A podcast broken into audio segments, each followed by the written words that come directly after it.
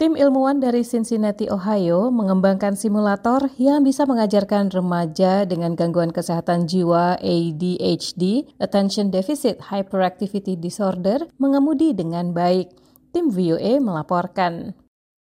ADHD biasanya pertama kali terdiagnosis pada masa kanak-kanak dan sering berlangsung hingga dewasa.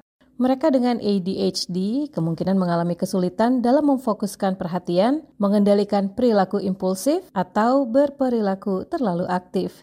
Memberi penderita ADHD kesempatan berada di balik kemudi kendaraan tentunya mengundang risiko besar. Namun, hal itu kini kemungkinan bukan persoalan lagi.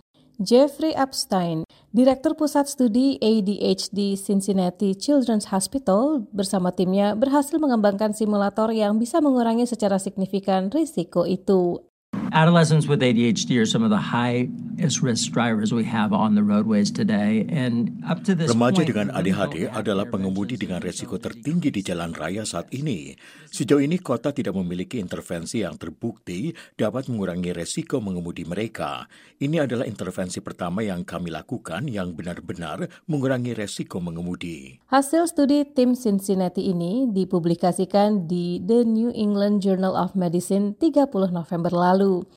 Simulator yang dikembangkan Epstein dan timnya pada intinya mengajarkan remaja yang sedang belajar mengemudi untuk memfokuskan perhatian pada jalan, menurunkan frekuensi mengalihkan perhatian, dan mengurangi variasi berpindah jalur.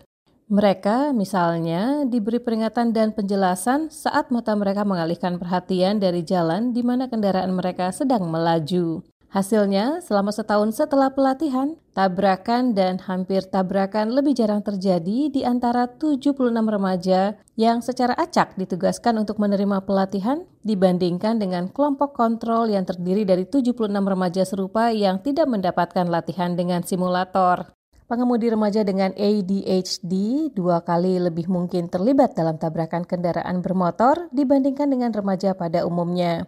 Menurut studi itu, pada awalnya remaja dengan ADHD mengalihkan perhatian sebanyak 22 kali setiap periode 15 menit.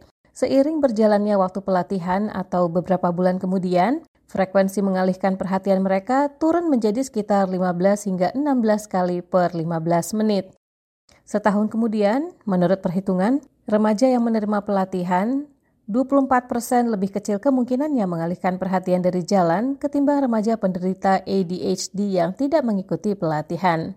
Epstein berharap hasil penelitiannya dimanfaatkan lebih jauh. I want this intervention to, to spread and really be to, for Saya ingin intervensi ini menyebar. Remaja belum mendapatkan akses ke simulator ini.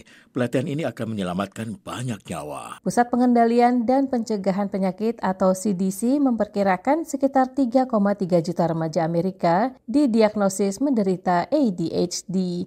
Sekian laporan tim VOA Arif Budiman, Lea Johannes.